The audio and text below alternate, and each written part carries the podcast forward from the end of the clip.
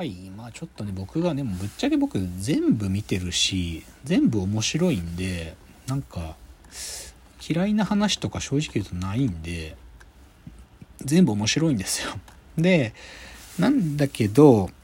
その古畑任三郎って別にその謎解くとこだけが面白いわけじゃなくて何ていうか、まあ、コメディで、まあ、三谷幸喜さんですからね基本的におしゃべりですよね。おしゃべり会話劇ですからその古畑が犯人とするだけじゃなくてまあ要は探偵ですからねワトソン役もいるんですよ。古畑任三郎の中にも。それは部下の今泉慎太郎っていうあの西村さんですよね。あれ西村さんの下の名前なんだっけ？古畑任三郎のまあ言っちゃえば史上最低のワトソン。が、えー、今泉慎太郎あ西村雅彦さんですね。もうおつるさん頭がハゲちゃっているワトソンの今泉慎太郎。でもこれは本当に史上最悪のワトソンって三谷幸喜さん自身もそう言ってる史上最低のワトソンか言ってるんで本当に何の役にも立たないワトソンなんですよね。まあホームズでいうワトソン。なんだけどたまになんかこうハプニング的に古畑の解決につながることをやってくから古畑は手元に置いとくしまあ好きなんでしょうね今泉のことが。ででまあでもまあなんていうかこれはいいいいデコボココンビで今泉はなんかこう古畑まあ古畑基本性格嫌なやつですから今泉がなんかちょっとでも古畑より秀でてるものがあったりするともう嫌味言ったりしてなんかこう今泉いじめたりするんですけどねでその今泉慎太郎っていうまあ古畑の相棒のキャラクター使ったスピンオフが作られたんですよ。そのセカンドシーズンやってる時96年ですねセカンドシーズンの放送をやってるで古畑任三郎自体は夜9時だったかな10時まあ、夜その夜プライムタイムにドラマで放送した後深夜の5分番組があってそれが今泉慎太郎って番組があって「巡査今泉慎太郎」ってあってそこではあの鑑識のえっ、ー、と、鑑識の彼の名前何だったかなえっ、ー、と、古畑のやつによく出てくる鑑識の彼は、あ、桑原くん。あ、伊藤さんですね。もともとあのサンシャインボーイズで劇団からの仲間三谷幸喜の盟友の一人でもあるんですけど、まあ、ご病気でねこの古畑やってる途中で多分セカンドシーズン終わった後ぐらいで亡くなっちゃったんだよなご病気で。でもこの桑原くんっていうね鑑識の人の部屋に今泉が行ってそこで今日古畑さんにこんな嫌がらせされたっていう愚痴をしゃべる5分番組があるんですよ。でこれが古畑のドラマがあったその深夜に必ずあって毎回そこで 今泉が愚痴を言う。ででも結局自分が悪かったってことに気づいて泣いて終わるんですけどこれが面白かったんですよね。なんかぶっちゃけ初めて僕はスピンオフってものをここで体験したんじゃないかな。古畑任三郎本編超面白くってだけどその中の名物キャラである何て言うか使えない今泉が鑑識の桑原くんの部屋で愚痴を言うっていうただそれだけのスピンオフが面白かったんですよこれが。面白かった。まあ、ライバルのね、羽賀くんっていう、まあ、これも本編にたまに出てくるんですけど、こっちは切れ者というか、有能な部下として、古畑に、なんか、まあ、よく古畑のサポートする役なんですけど、そいつと言い合いになったりしてね、この今泉慎太って面白かったんですよ。だから、そういうサブキャラも実は古畑は面白くて、第3シリーズから、なんていうか、今度は優秀なワトソンとして、古畑の今泉の後輩である西園寺君っていうのが出てきてね、これ、アリとキリギリスの石井さんがやってたんですけどね、これも小男でも優秀なんですけど面白いんですよ。とかね、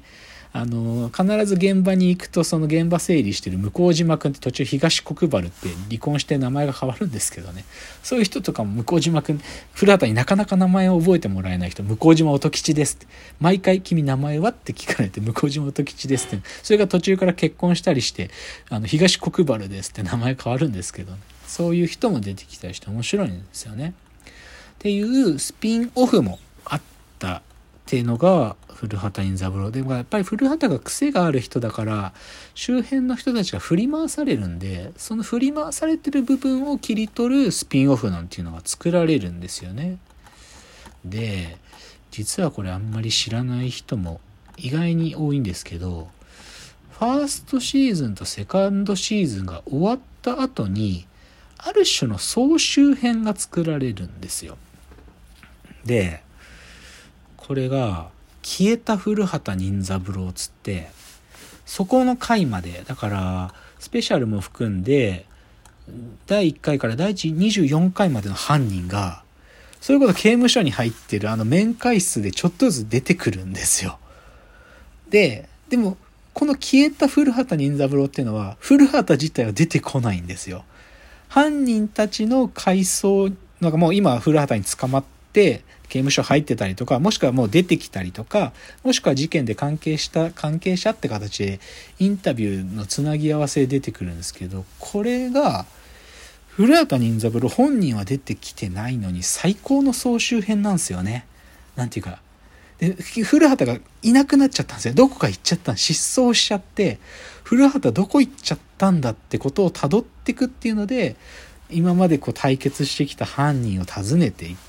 くっで、そのおしゃべりするんですよ。でも、その喋られる中で古畑の人間像っていうのが浮かび上がってくるんですよ。あいつは嫌なやつでってね、もう本当になんか追い詰められてった犯人とか、あんな嫌な人はいないよとか言うんですよ。坂井正明とか、まあ、風間森夫とかは本当ひどい目に遭わされたりしてるんで、あんなひどい人いないよとか言うんだけど、でも一方、古畑は女女の犯人、女性の犯人には優しいんですよ。だからこん、こんなにね、真摯なフェミニストはいないわとか言ってね、木の実奈々とか、その、逮捕までの古畑の、なんていうか、真摯な態度をね、言ってくれたりするあの加藤春子さんとかもそうですよね。こんな真摯な刑事さんはいないわ。とか言ってですよね。でも一方でねなんかそのでもこうインテリ気取ってるような犯人たちは俺こそが古畑の一番の強敵だったんだみたいなことを言ったりするやつもいますよね。なんだろうな。さっき言ったクイズ王だったかあ唐沢俊明とかね。唐沢俊明とかはもう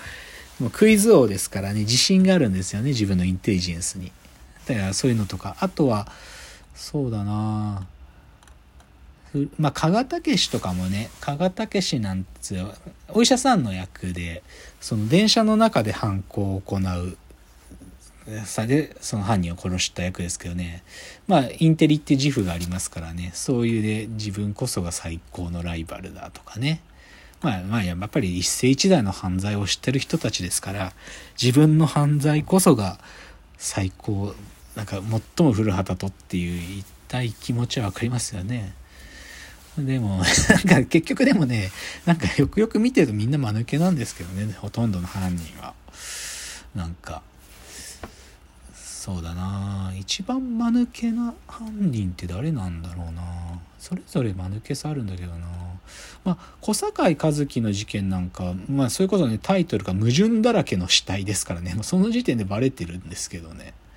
とか、まあ、さっきも言った風間森夫なんていうのは唯一なんていうかな。その本当にやった事件で逮捕されたわけじゃなくてその後ただ取り繕ってた何かで古畑にたまたま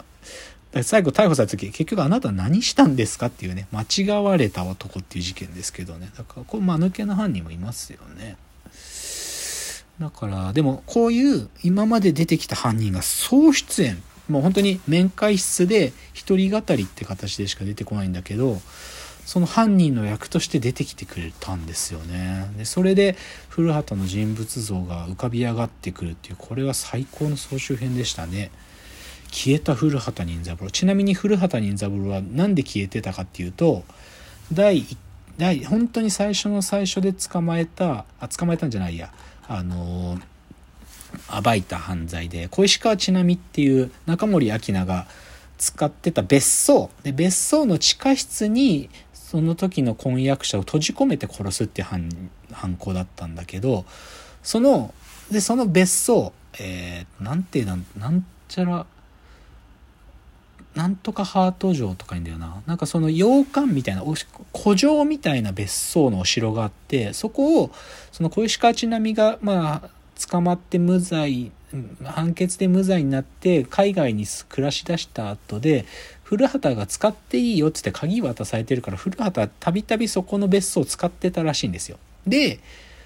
まあこれネタバレ言っちゃうとで今泉もそこの鍵持ってるらしくて今泉もたまにその別荘行ってたと。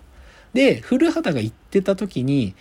古畑が地下室になんか取り行った時にその地下室の扉を外から今泉が古畑がいらずにいるとは知らずに閉めちゃうことで古畑がその別荘の地下に閉じ込められちゃったっていうのがこの消えた古畑任三郎の顛末なんですよね。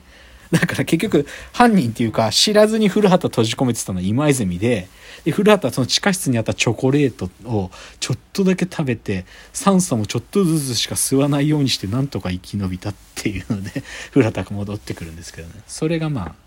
そこの消えた古畑任三郎という総集編でした。まあこんな感じでとにかく面白いなんか